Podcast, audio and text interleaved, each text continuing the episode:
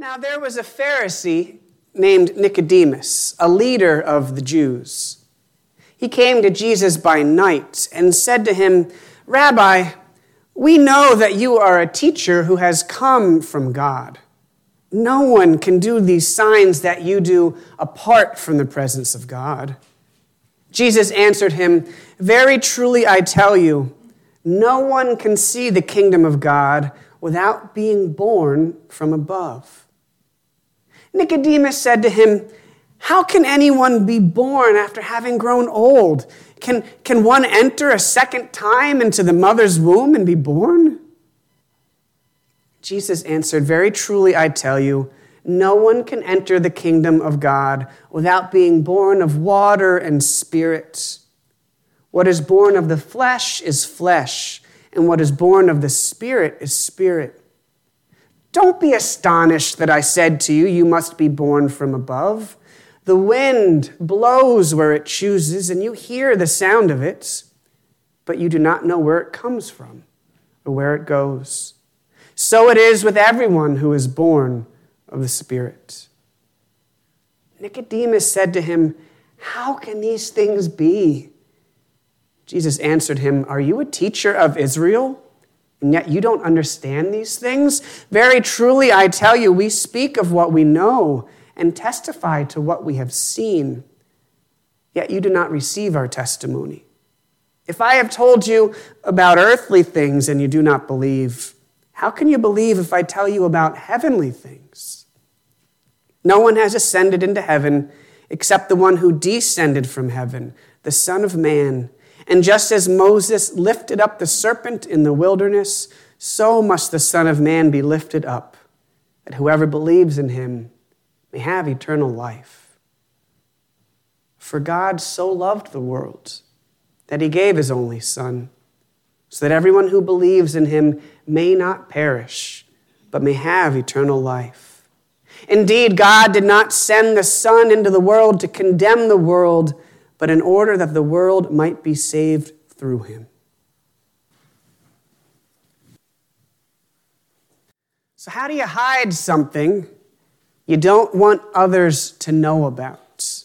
One way is to do it at night, in the dark, where no one can see.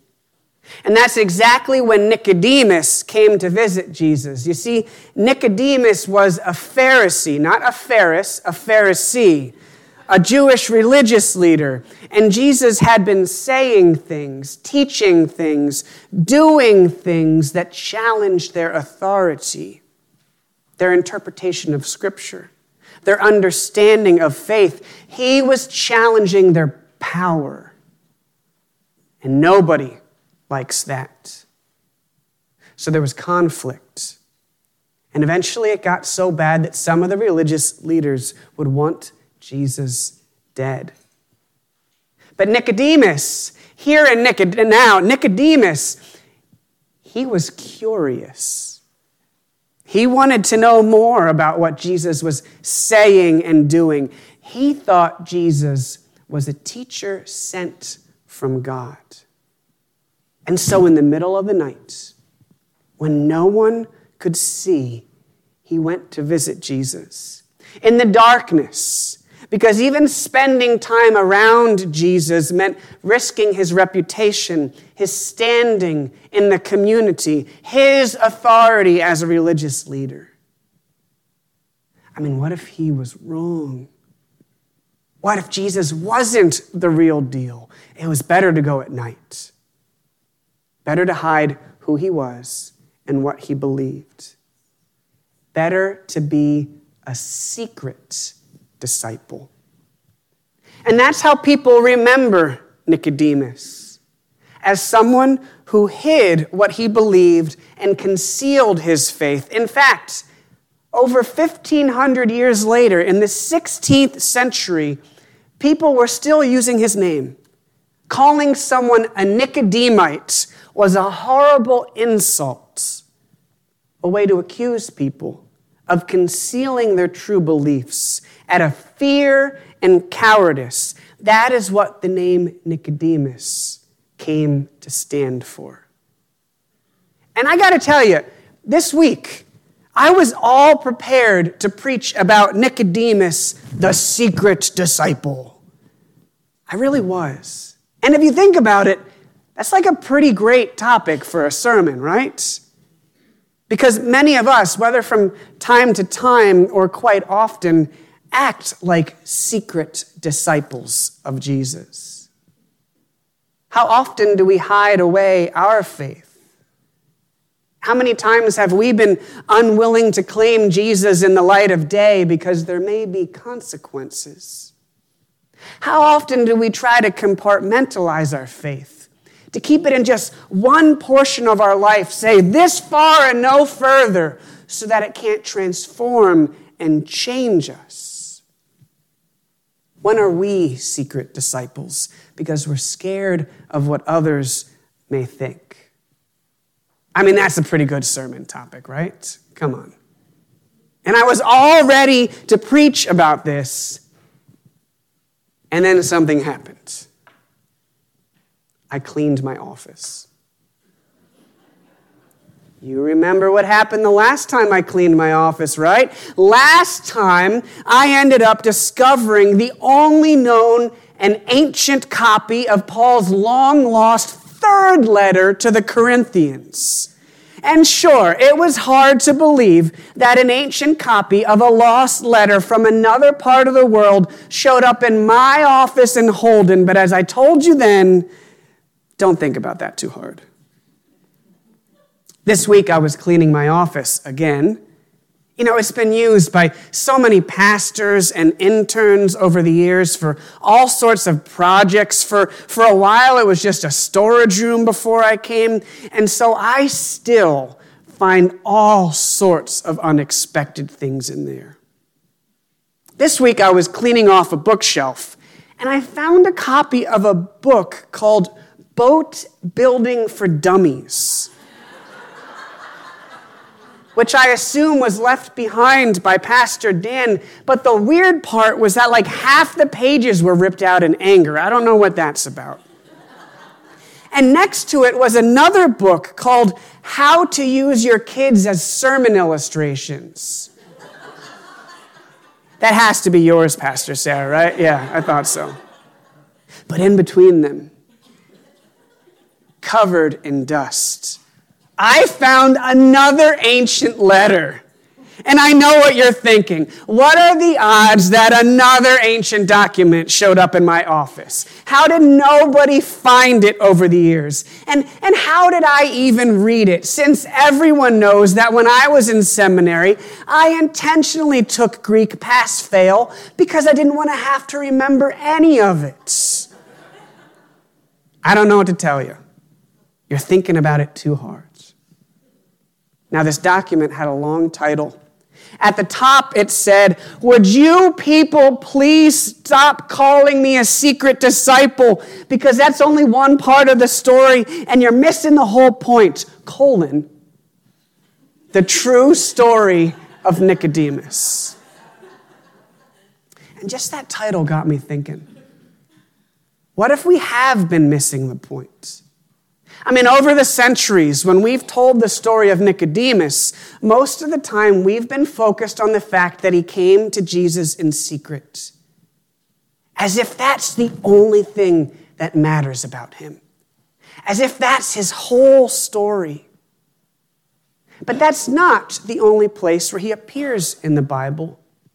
Later, when the conflict between the religious leaders and Jesus had grown more intense, and they were debating what to do with Jesus, Nicodemus stood up and said it wasn't fair to condemn, condemn Jesus without a trial. Speaking like that, defending Jesus in front of other leaders, was a real risk, but he did it where others could see and hear. And later, when Jesus was crucified, it was Nicodemus who came to help take his body down from the cross. The Bible says he brought over one hundred pounds of oil and spices and ointment, and he used them to honor Jesus, to prepare his body for burial, and then he helped to lay Jesus in the tomb.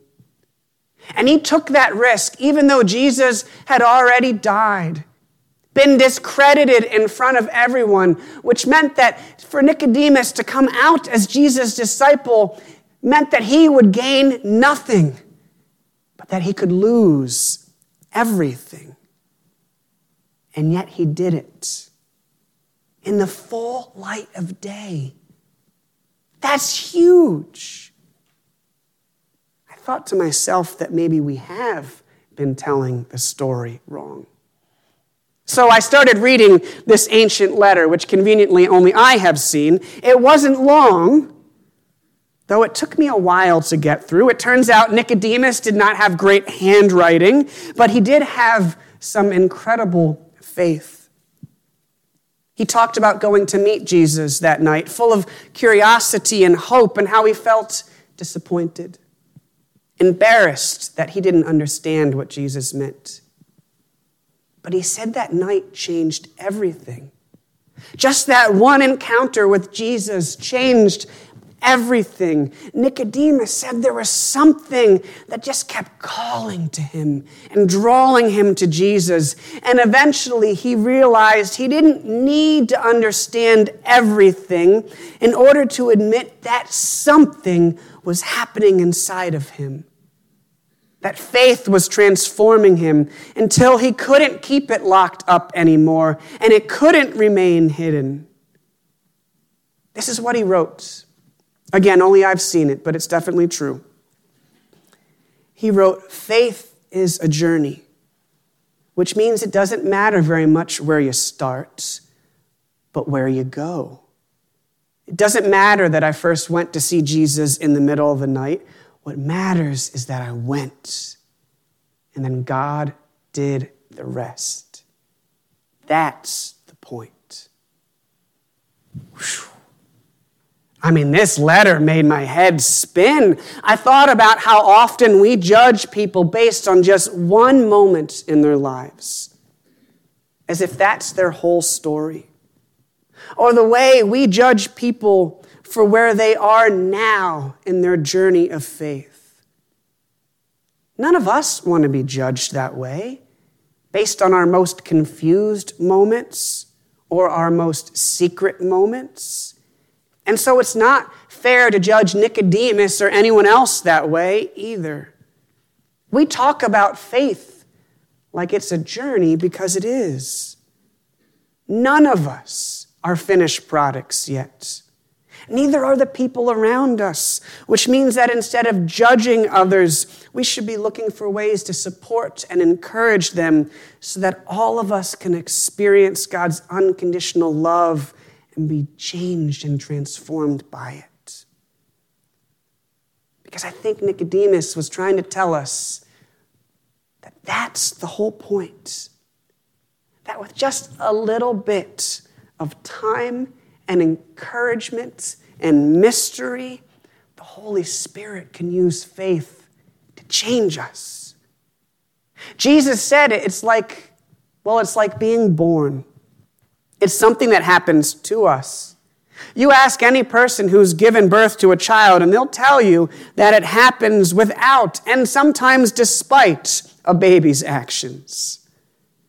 Perhaps Nicodemus wanted to remain a secret disciple, but God had other plans. He heard those words that we take for granted. For God so loved the world that he gave his only son, so that whoever believed in him would not perish, but have eternal life. We're so used to those words. We, we see John three sixteen at wrestling matches and all over the place. And so we've lost a sense of how incredible they were for Nicodemus to hear. In the Gospel of John, that phrase, "the world," is used to refer to everything that opposes God, that works against God, that dwells in darkness. And Jesus tells Nicodemus and us that it's precisely that world full of people like us that God loves, and loves enough to come and dwell among us. God used those words to transform Nicodemus, and God uses them to transform us. Do you hear them? God loves us. God has come to save us. We don't need to do a thing to earn that. It does not depend on your power, and it cannot be gained by your own strength.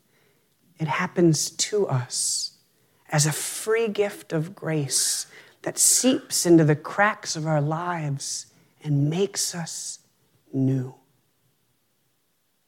And if you think that this is the most incredible news, you are right, though it's also a warning.